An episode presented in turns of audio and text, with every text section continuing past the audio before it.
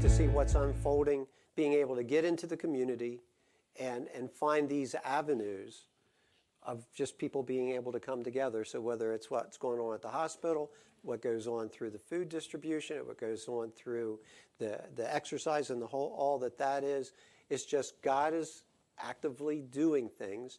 And I think it's part of the, um, I'm not going to use the, re, the, the, I won't say the reset, because God doesn't reset. God creates. And having come through the pandemic nonsense, God's still creating. And I think this is, as the churches, we're, we're getting new feet and starting to see how things are moving forward.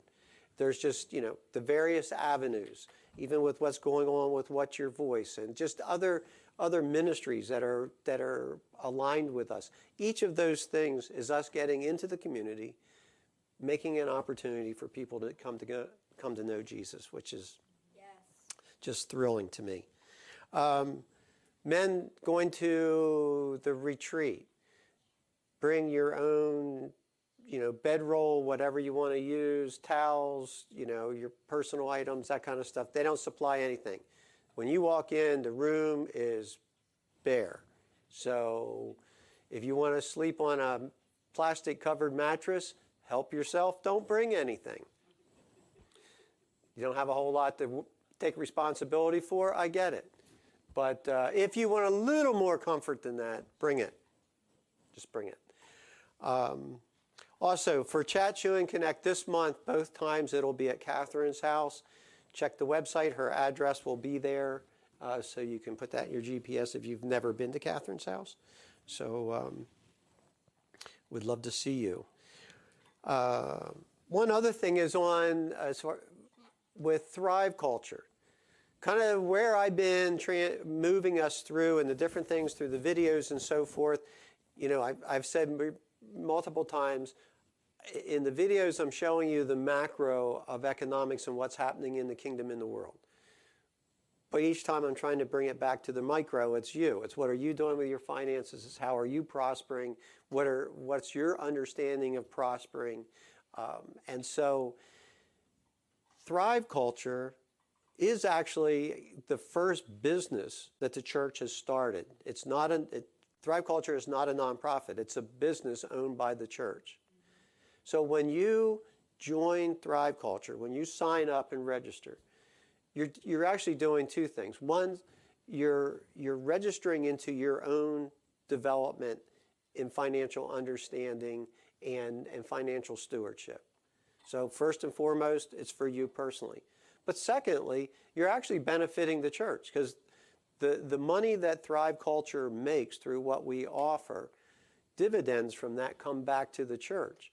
So, it's also a way of sowing that way. So, if you have not signed up for Thrive Culture, I highly recommend that you do. What I'm doing on Sunday morning is just a snippet of what we offer in Thrive Culture.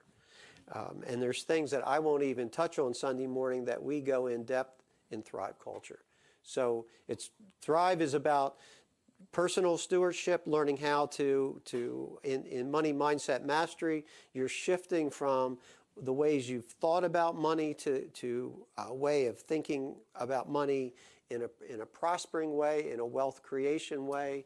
So that's the first step. But then beyond that is also in business development. Um, I know that not everybody is cut out to have their own business, and that's not a better than or worse than comparison. But most of us, in my opinion, we are cut out to, to have at least, if we just want to use the term cottage, cottage industry. But it, but one of the things, I mean, over the over you know the since Linda and I have been married, I think I've had I've had five different corporations, including the one that we currently have. Now, the other four no longer, I closed them out, but the fifth uh, corporation that we have currently is Iona Stables LLC. And if you're going to, if you, you know, once you start into like developing a cottage industry, you first start with, well, what do you even want to do? Don't start something you don't want to do. It makes no sense. What are you good at? Don't pick the, the worst of your abilities and use that as the starting point for a business. Makes no sense. You know, what, what's in your heart? What's your heart's desire? You look inward and you go, okay, what do I, what, what do I do? What do I have? And we all have something. Uh, that piece I read out of Ephesians. God has put already put in us his destiny to be accomplished through you. So it's there. So we start by just what, what's inside of me? What do I need to get out? What do I enjoy doing? You know, I shared the, the story the other day of the, of the girl who took her stimulus check, put it in envelopes, and started doing a podcast about doing the envelope way of budgeting. Now, that's been around before Larry Burkett. I'm telling my age when I mention that name. That's been around for a long time. It's not a new concept. This woman started doing the envelope system on podcast and is now making over a million dollars a year because people are watching her do her budget out of her envelopes on a podcast.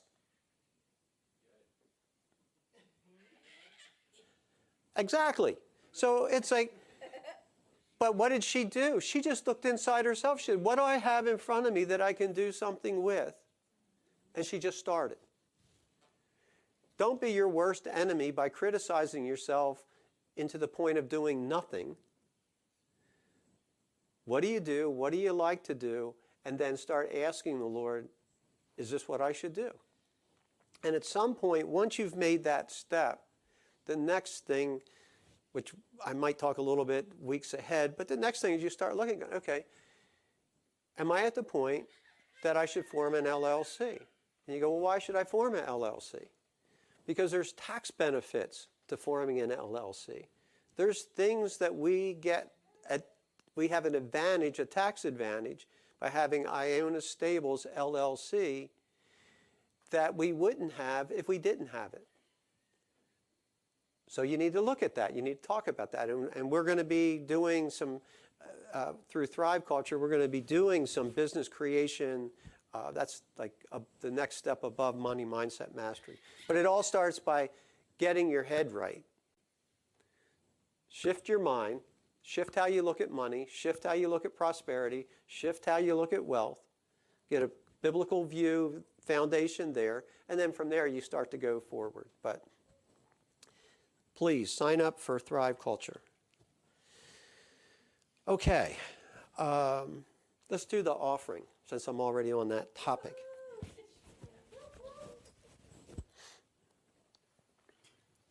I'm glad two people in the room are excited about that. Yeah, I'm always excited. Father, we thank you for your, your generosity to us. You are Jehovah Jireh. You are the one that has planned and purposed and placed within us ways for finances and wealth to work, not just in our own life, but in those around us. That everything that you put in us is, is enabling us to touch the world around us. So thank you for that opportunity. Thank you for your provision in each of our lives. Um, Lord, thank you that we live within the scope of your providence that is always at work um, in us and through us. And we give you all glory in our giving. Amen. See, today I made my own notes on the announcements. There you go. I've, I've decided that I just should not be trusting some things to memory, like how to get home.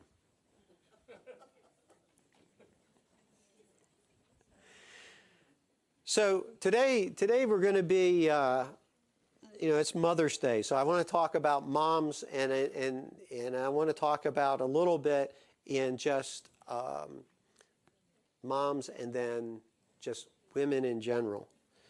Um, I'm going to I'm going to give you all my wisdom about women.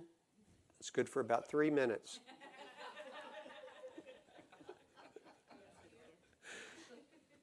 We, we took the ladies out for Mom's Day dinner last night, and um, so there's Josh and Kayla and Heather and Nate and Linda and I. And for the three guys around the table, we, we kind of passed the comments around because we weren't sure whether we were right or wrong on various things as the evening went on. And, um, huh?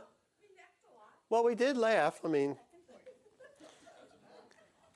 I figured if I could keep you laughing, you weren't really paying attention to what was going on. So I figured that was a safe place to keep everything, keep the humor rolling. Um, but so, uh, how do we win this? At the end, we have roses for all the ladies here today. So that's what these roses up here are for. So we're going to hand those out. I'll do it at the end. That way you don't have to have this flower that you're trying to figure out what the heck to do with. And then we have to pick up petals all week because you beat the thing to death uh, at some point. okay, so I want to start. This is, this is some really important things that my mother taught me, um, and I thought I would pass these along to you. So, my mother taught me logic. If you fall off that swing and break your neck, you can't go to the store with me.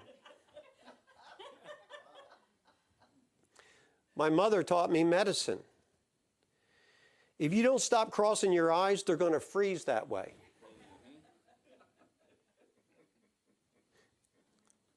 My mother taught me to think ahead. If you don't pass your spelling test, you'll never get a good job. My mother taught me ESP. Put your sweater on. Don't you think I know when you're cold?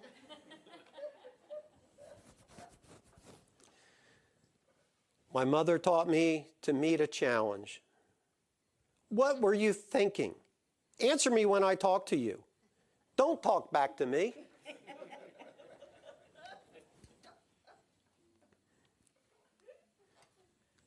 My mother taught me humor. When that lawnmower cuts off your toes, don't come running to me.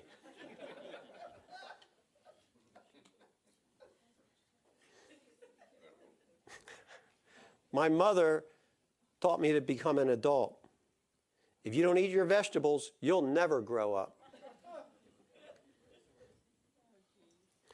My mother taught me about genetics. You are just like your father. My mother taught me about roots. Do you think you were born in a barn?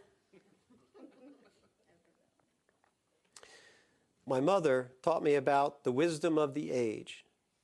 When you get my age, you'll understand. She was really right about that one. And then shortly thereafter, you forget. My mother taught me about anticipation. Just wait until your father gets home. My mother taught me about receiving. You're going to get it when we get home.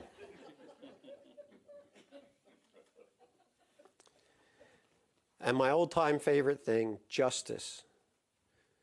One day when you have kids, I hope they turn out just like you and you'll see what it was like.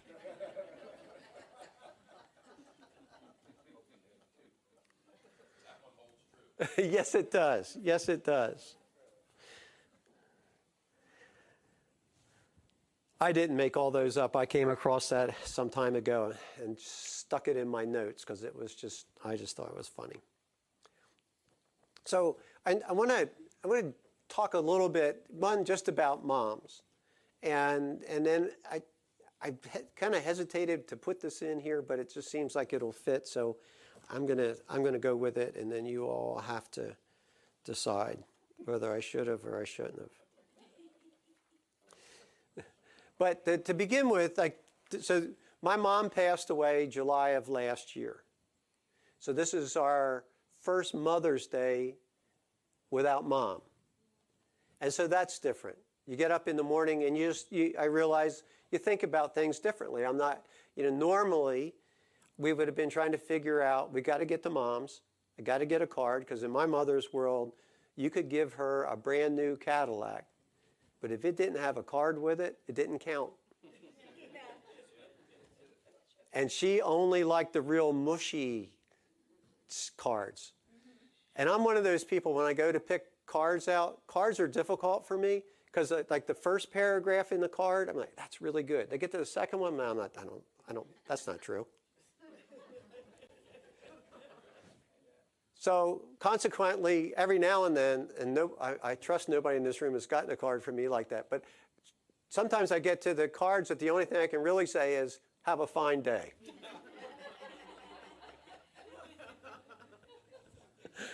so I, I, struggle with cards, but my mom loved the real flowery, mushy. What, there, there's some woman that writes the real. No, that's the guy that does the paintings. Kinkade does those does those paintings. But anyway, who was it? That's it. That's right. So mom likes her style of writing. So I always had to have the right card. And uh, anything else that you took along, she would kind of like it. But she didn't really care for flowers because they died. She didn't really care for food because then she had to do something with it, like prepare it. We even tried pre prepared but it still required taking it out of the box or out of the refrigerator, and that too was a little much. so, but cards, she just always loved cards. So, um, so I would have been, you know, looking for the card, and I would have taken her flowers or something, and we would have gone and spent time with her, and especially in these last years where she was homebound, you know, we would have just gone and spent the afternoon or whatever. So I get up this morning and realize none of that is present in my day. And it's the first time it hasn't been present. And then with my mother's passing, she was the last of that whole generation. She was the patriarch or the matriarch of the family. And she wore that title proudly. She had outlived everybody, and she was going to tell you about it. And as she said, at this station in life, I can say whatever I want. I've lived long enough. and she could be good about that. She could tell she definitely could tell you what she thought. Um, and so, what is it? What is it in being a mom? What is it that? Uh, what's that intrinsic uh, value in motherhood? Something that I think God breathes. Now, I can only I can only give you this from the outside looking in, since I've never had the experience of being a mom. And I must say, I never signed up for it either. I didn't. Um, but the, the I, I look at my mom and I realize that as a son to his mother, that there were things that my mom imparted to me um, even when I didn't really want to listen. But she, you know, she moms can often be good at having the capacity to say it more than once. You know, so you get it.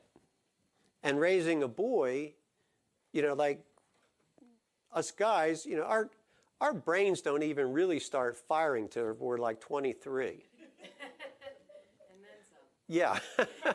so it's it's important to, to tell us things a lot because, well, just because there's, we, there's no place for it to land in here. It hasn't quite formed, and things kind of come in and float back out. And moms know that.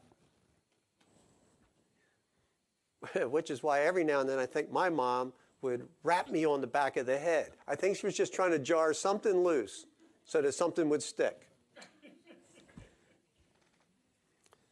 But there's the point where you, you realize that my mom instilled in me certain values that I still carry today. And I can look and say, I'm really thankful to my mother for those values in my life.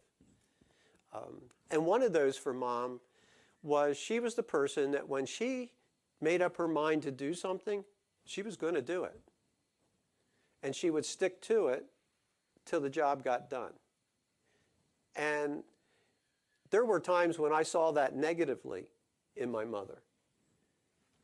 But I look back now and I say, that was something she instilled in me that's, that's made me a better person throughout my life and given me the, the capacity to achieve things that I don't think I would have achieved without mom.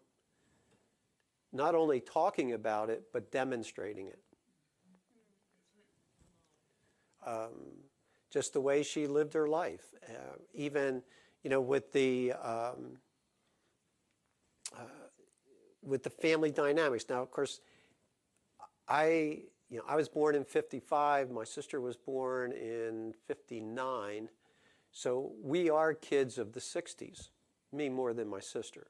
She was just a little punk, and she didn't, she wasn't part of that. But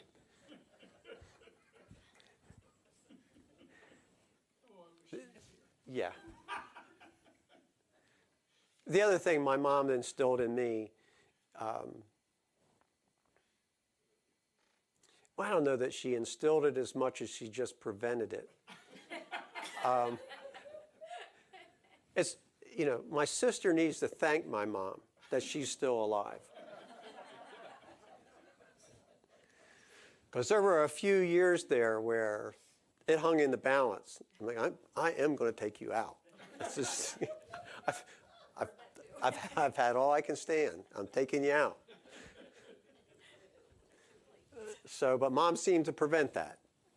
But, um, so so mothers have this capacity in children and I and again I think this is the way God has created us. I think when when God looks at the family, family being a man, a woman and children, that when he looks at that, it it that is the place that he has chosen to bring himself into the full in fullness on the earth.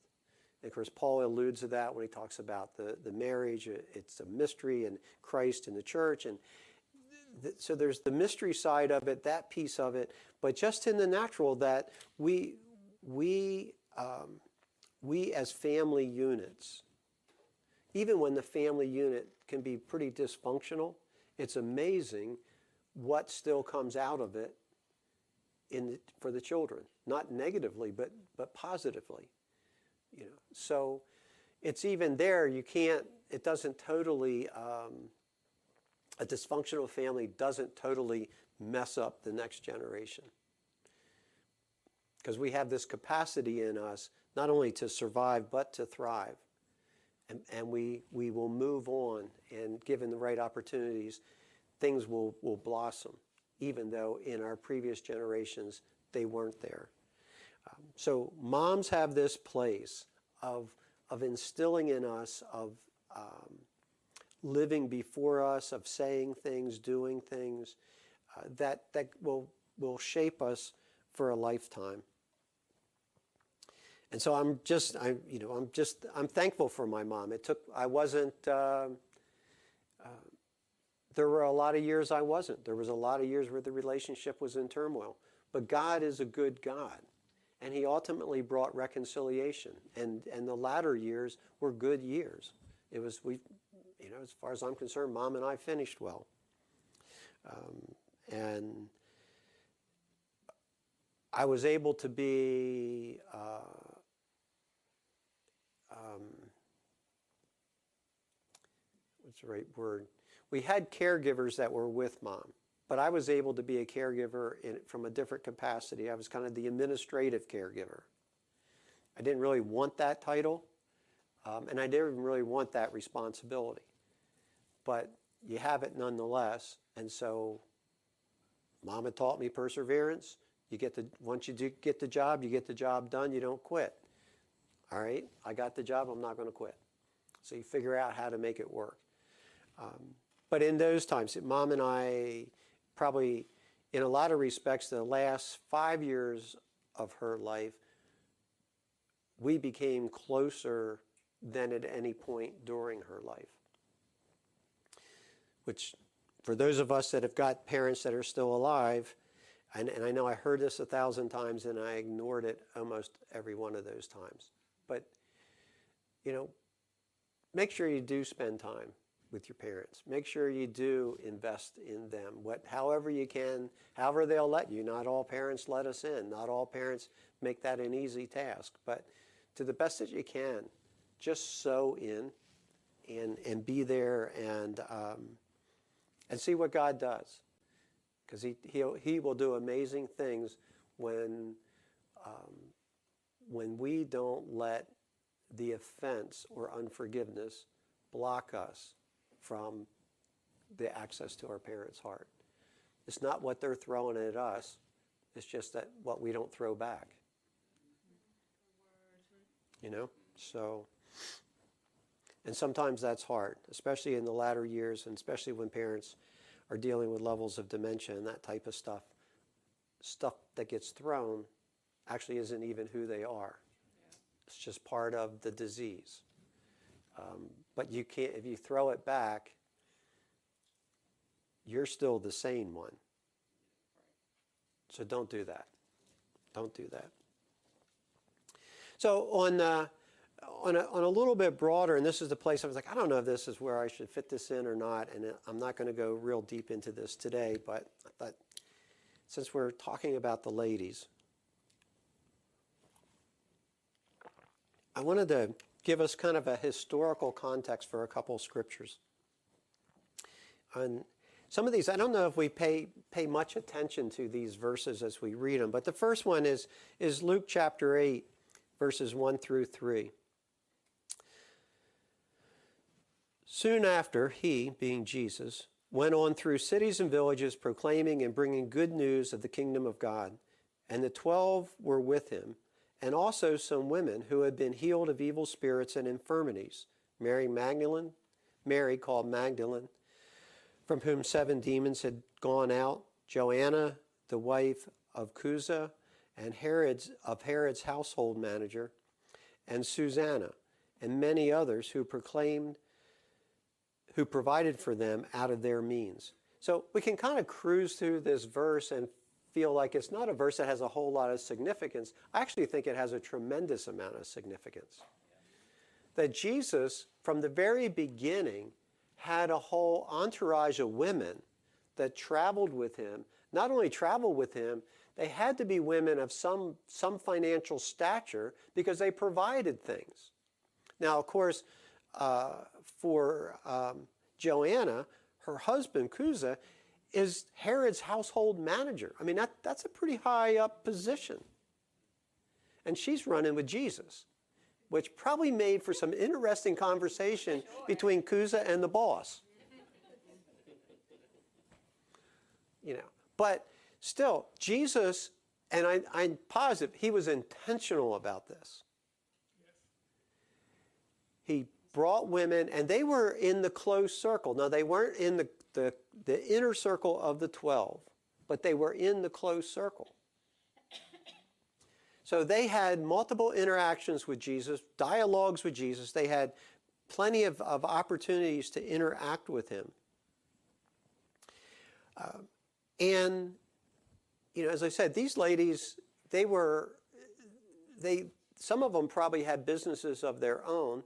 Others, now when I say business of their own, in that culture, they still would have had to been connected through the husband. It wouldn't have been a totally independent business. We'll talk about that in a minute. But still, to have the means to provide for all that was going on, they had to be women not only of some level of financial uh, wealth, but they had to be sharp in the managing of money.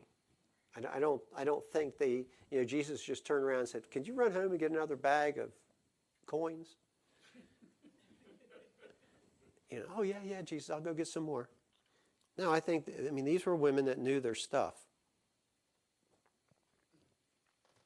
So I don't, I don't think we should pass over that. I don't think we should pass too quickly at, at, at you know, in this, uh, in this world where Jesus was at, and we're going to come to that in a moment. But in this world where he was at, that he would start from the beginning, drawing women to himself and creating a inner circle of ladies who traveled with him, were, were uh, involved in the ministry that he was doing.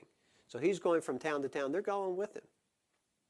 So that, that in itself just creates a world of tension between Jesus and the Pharisees. Because no good rabbi would have a group of women traveling with him. Because we all know what y'all are doing. And it ain't ministry.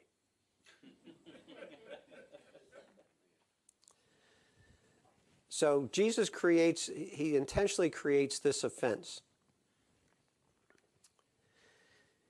Um, where do I want to go here?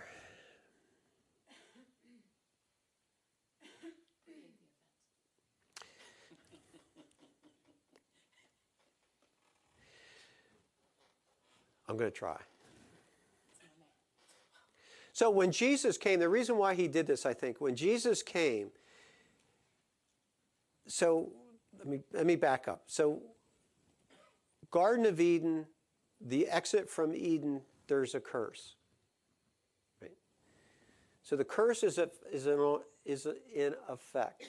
Now, and I don't want to get into all this today, but the curse that they were under, it's not so much like God said, okay, bam, there's a curse, you're going to have to live with it, this is, this is the way it's going to be.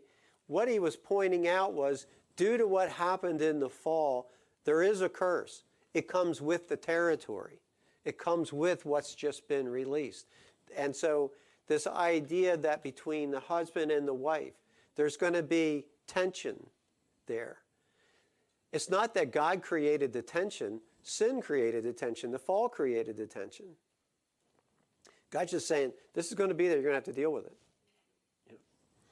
So Jesus comes and he is giving us, he steps into the curse. He steps into a world that's operating under the curse. But he, uh, though stepping into the world under the curse, he's not under the curse. He's actually come to break the curse, right? So here he then begins to act in a way, whether it's with the women, as I've just spoken, or it's anything else, healing the sick, proclaiming the Sermon on the Mount, regardless of what it is, Jesus comes and constantly is saying, This is what life is above the curse. And inviting people. Come in. The kingdom of God has come near you. The kingdom of God is not intertwined with the curse. The kingdom of God is above the curse. And it's, it's come to liberate all of us that have been trapped by the curse. Right? Does that make sense? I, I think you guys know that. I'm kind of preaching to the choir here. But until we come to Revelations 22 3, no longer will there be anything accursed, but the throne of God and the Lamb will be in it, and his servants will worship him. So by the, by the time we get to the end of Revelation, the curse is gone. So Jesus came between the curses that mankind is under the beginning in the garden, and then when it's the consummation of the kingdom in the end, when the curse is lifted or broken in uh, Revelations 22. Um, now, here's a, this. This is where I want to spend some time, and it's 1 Peter 3 7. Likewise, husbands, live with your wives with live with your wives in an understanding way, showing honor to the woman as the weaker vessel, since they are, heir, they are heirs with you of the grace of life, so that your prayers may not be hindered. Now, this verse is a favorite for some. And it's not read by others. yeah, and misused by all the rest. So I want to I want to unpack this a little bit today, um, because I, I, think it is relevant to where we are, and and for us as as a church and as our culture, where we don't see a difference as far as um, anointings or spiritual abilities or any of those things between male and female. Um, not everybody lives with that perspective. So we have this verse Husbands, live with your wives in an understanding way, showing honor to the woman as the weaker vessel. So, one thought is if the woman is the weaker vessel, which is what the scripture says, and no matter which way translation, no matter where you want to go with it, the word is weaker. But for women to be weaker, that's a comparison word, not an absolute word. It does not say women are weak, it says women are weaker. Men are weak, right? And women are weaker. That, that's, that's the comparison that's being made. We're all weak outside of, you know, with our need for God, we are all weak. We are all unable. So, Peter, number one, is saying, men, look, when you're interacting with your wife, do it with understanding, realizing that you're, you're in a weaker vessel. Not that women are weak and men aren't. We're all weak. One's weaker than the other. That may not still sit well with some folk, but that's the comparison that Peter's making. So in in uh, and Paul makes a similar comparison in in um, uh, 1 Corinthians 7, 13 to 15. You know, and Paul states th- that um, in the general principle that a believing wife was not to leave an unbelieving husband, although if the bond was broken by the husband, she can depart from him and has no, no consequences for the separation. Here, Peter sets forth a wife's duty under the larger aspect of this weak and weaker um, environment. And he, Peter is saying, make adjustments to the woman, make adjustments to yourself in how you're interacting with your husband. And this is the piece that I want us to, to explore. And maybe this is new, um, and maybe it's not. But in the Greek society, the wife was just a little higher than a slave, but much less than the husband's helpmeet or you know his dependent. So in Greek culture, now, and why, why I'm saying this is because Peter and Paul are writing to and encouraging Gentile churches. So you have cult, you have, so the gospel is now moved out of Jerusalem. It's now spreading throughout the Mediterranean. It's now invading foreign cultures. So as it invades foreign cultures, there's certain things that, it, that the gospel starts to come up against in those cultures. So in the Greek culture, if, if we're up in, in Corinth and we're around that society, so the way the law and, and the way the society functioned was that I have a wife, but in the way I look at her, she's just a little bit higher than the slaves that I have. And she has no rights you know, for us, it's hard to separate things because in our society, thankfully, there's all kinds of legal controls and so forth. So I can't just beat my wife because I don't like what she's doing and she has no recourse. Right? So the, the law the law is there to, to provide for something. That wasn't in this culture. I can beat my slave, I can beat my wife. My slave will do what I tell him to do, my wife will do what I tell him to do. Then the gospel comes along. Now women are starting to embrace the gospel. Well, all, what does the gospel bring? The, the gospel was bringing equality. That's why the Romans hated the gospel. They saw it as this weak, anemic thing. The problem was the people that were oppressed by the government were seeing it as the liberating voice that was now starting to rise up. Wait a minute. In God, there's neither Jew nor Gentile, there's neither male nor female. All are one in Christ. That's a revolutionary statement in this environment. What do you mean? We're one. You mean you can't you can't be beating on me. You can't do it. I, I'm a, I, I, stand before God now. I'm equal to you. So this revolutionary statement now starts to come into the, the Gentile or the heathen world. Um, in the social order of Rome, a husband's power over the wife was like the father's power over child, over the child, unlimited, irresponsible, checked by no legal restrictions, and so inherent that neither age nor free act nor insanity could dissolve it. Wives, if we were living in Roman society, all of us husbands have absolute and final control over you. Life and death is in my hands over my wife. And there's nothing at a legal, there's, there's no recourse, there's no nothing. I can go crazy. Not even insanity dissolves it.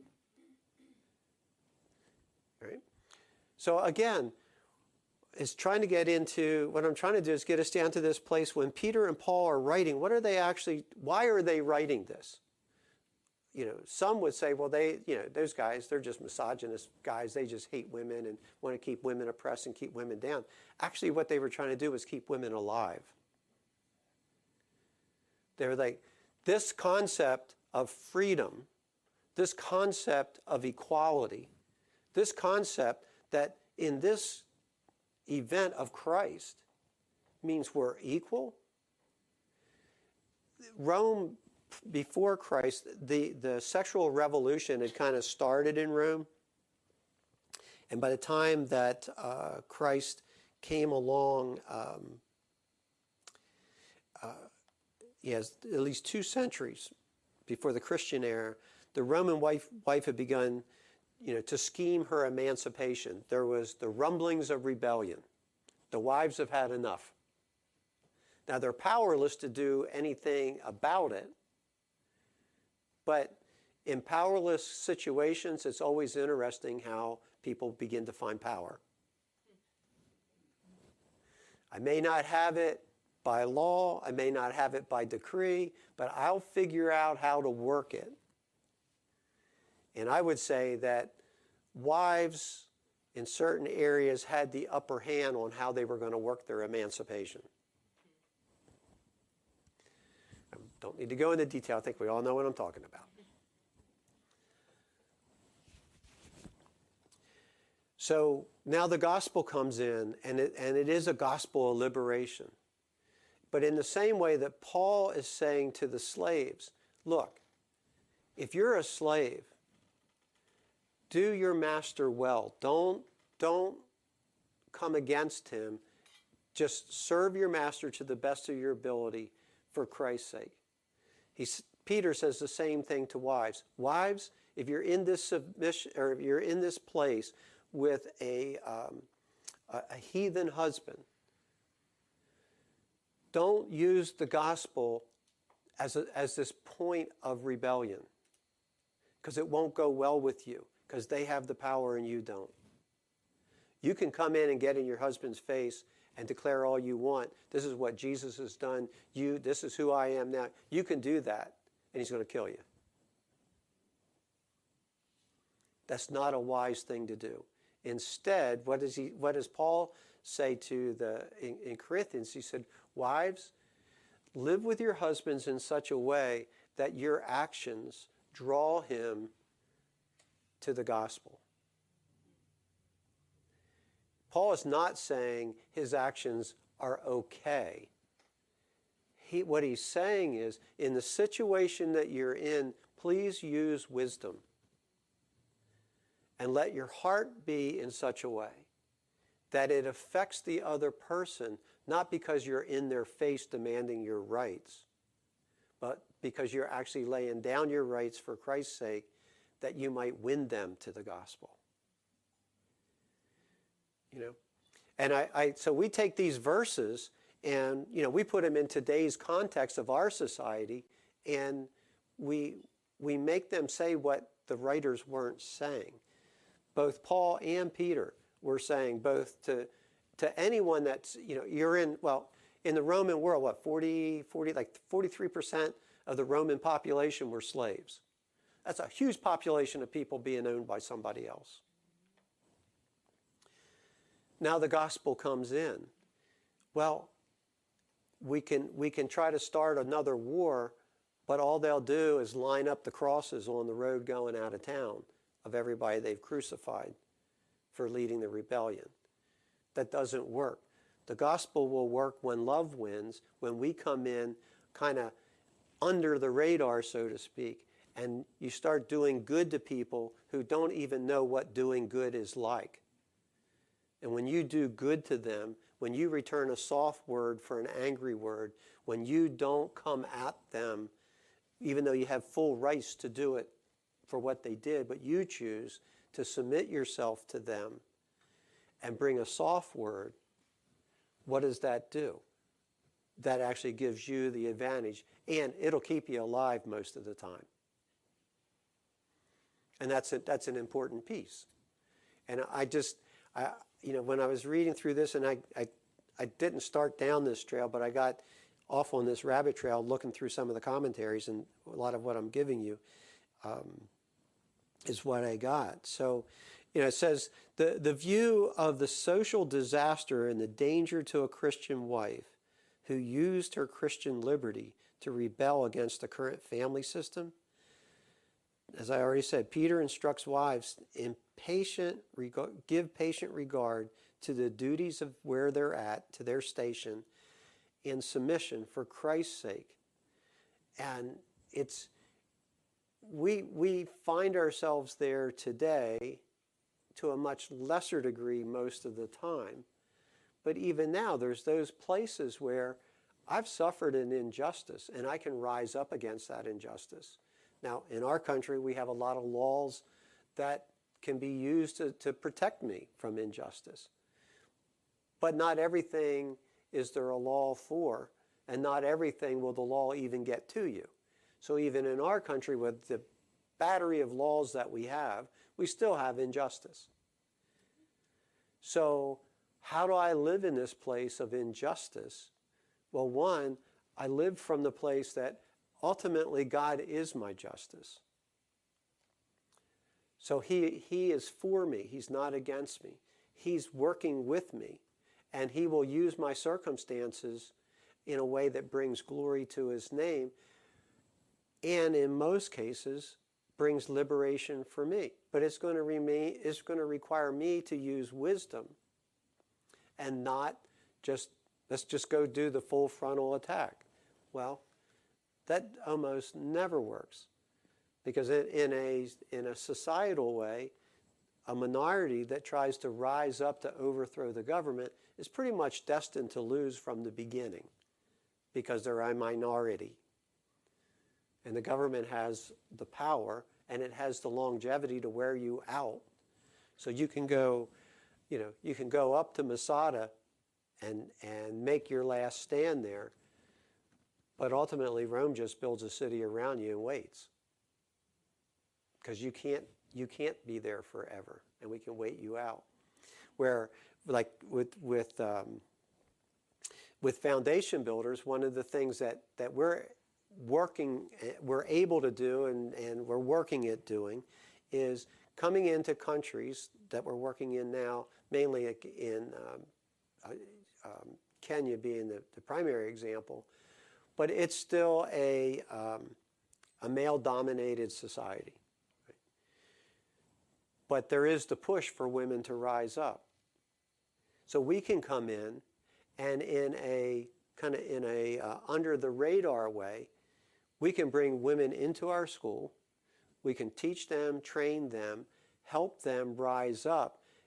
Because in, in those places, the way for women to step up is economically. When the woman can begin to prosper economically, she has the legs under her at that point to go further. So once we can teach them, this is, this is, this is how you run businesses, this is how you start businesses, and once that happens, then she then starts to be a voice in the community for others. And she starts to be the model to the young girls that this is what real womanhood looks like. And it doesn't have to be that way. It was that way for your grandmother. It was that way for me for most of my life. But you get to start, my dear, where I leave off. So come on up with me.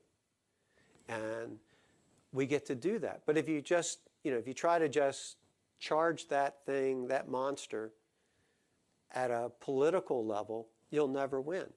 For us, the, the cool thing that we're finding is by we're not we're not being dishonest, but by the way that we, you know, words are important.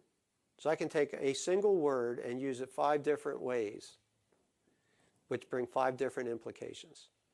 So we take the words that they like to use and we use their words. We just attach a different meaning to them. And when we do that, they think we're still using their word and they'll put money to it. So we take their money and we put it over here to our word and accomplish what we think is the kingdom, which is empowering women, giving women opportunity. And the government ends up paying for that, or some grant ends up paying for that. And we're able to, we're able to do something and accomplish something that we wouldn't be able to accomplish under, under other circumstances. And these verses, in my mind, is what Paul and Peter are saying. It's like, just use wisdom. We can get, we can get caught up emotionally and we're ready to take somebody's head off. So now we're, you know, I've got the, I got the adrenaline going. I'm ready to charge the, the hill. Me and Butch Cassidy, we're going to make that last stand out of the shack. Well, you know what happened to them?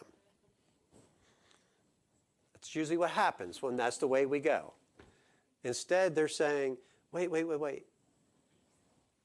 Hear what God's doing, get His wisdom, and yes, move forward. Yes, there's going to be emancipation. Yes, there's going to be an improvement.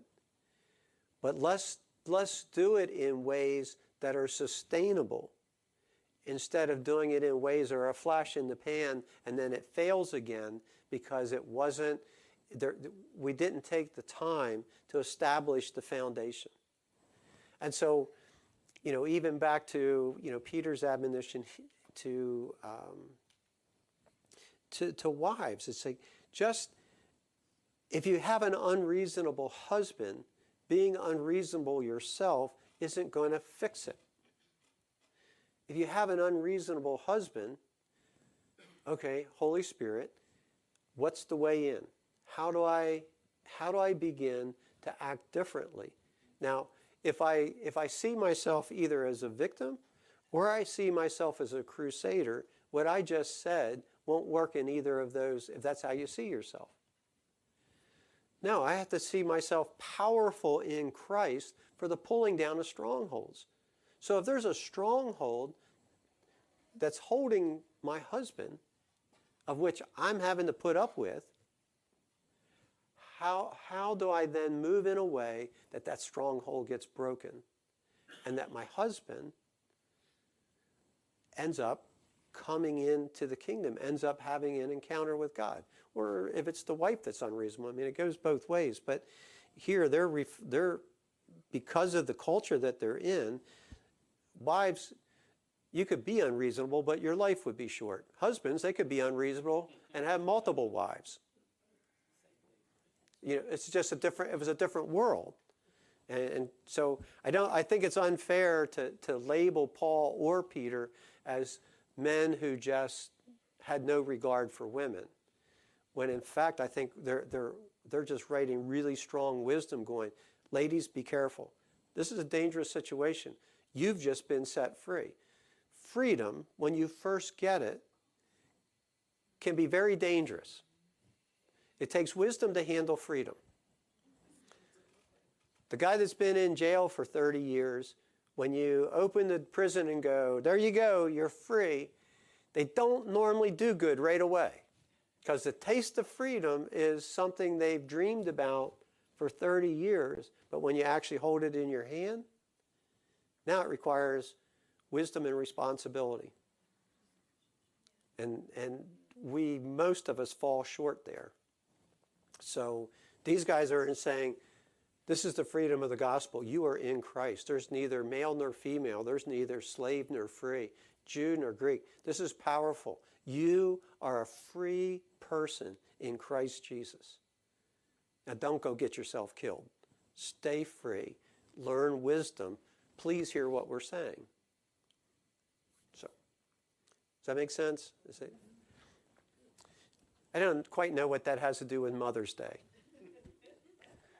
But I hooked a left hand turn at some point in my studies and I just couldn't get back. And actually, I had mercy because there's a lot more that I could have said. And I said, no, I won't. That's, but anyway.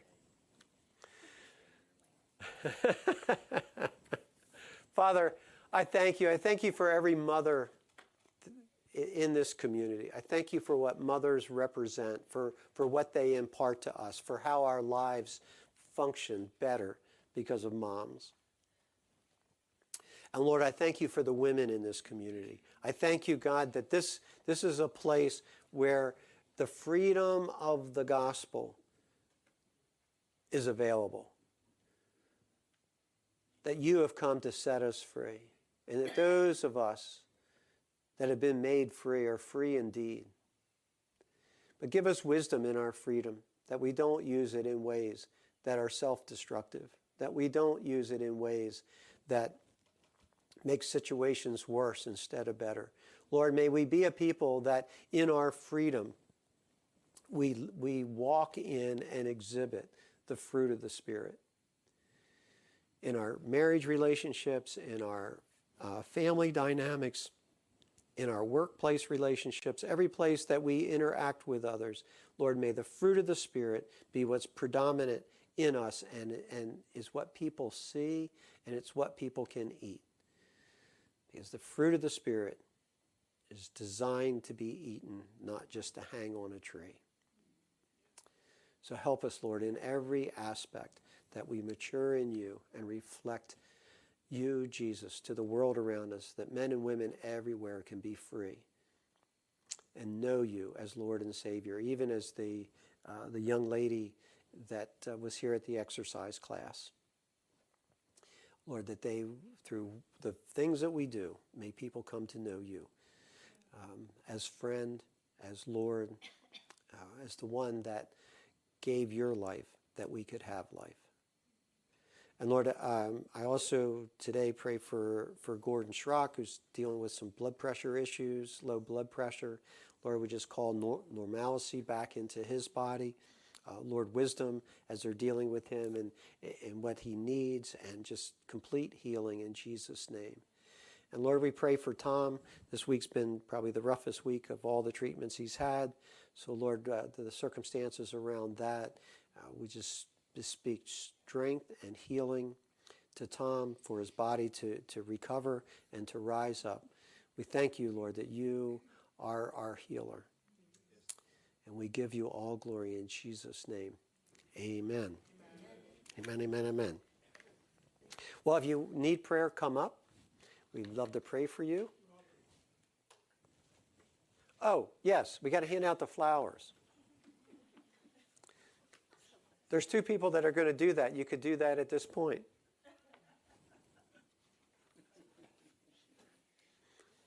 See, I, am not getting one, so I wasn't thinking about it.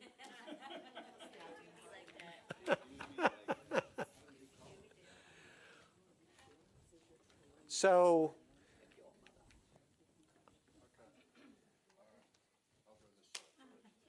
If you don't like the color you got, you can trade in the cafe as you leave.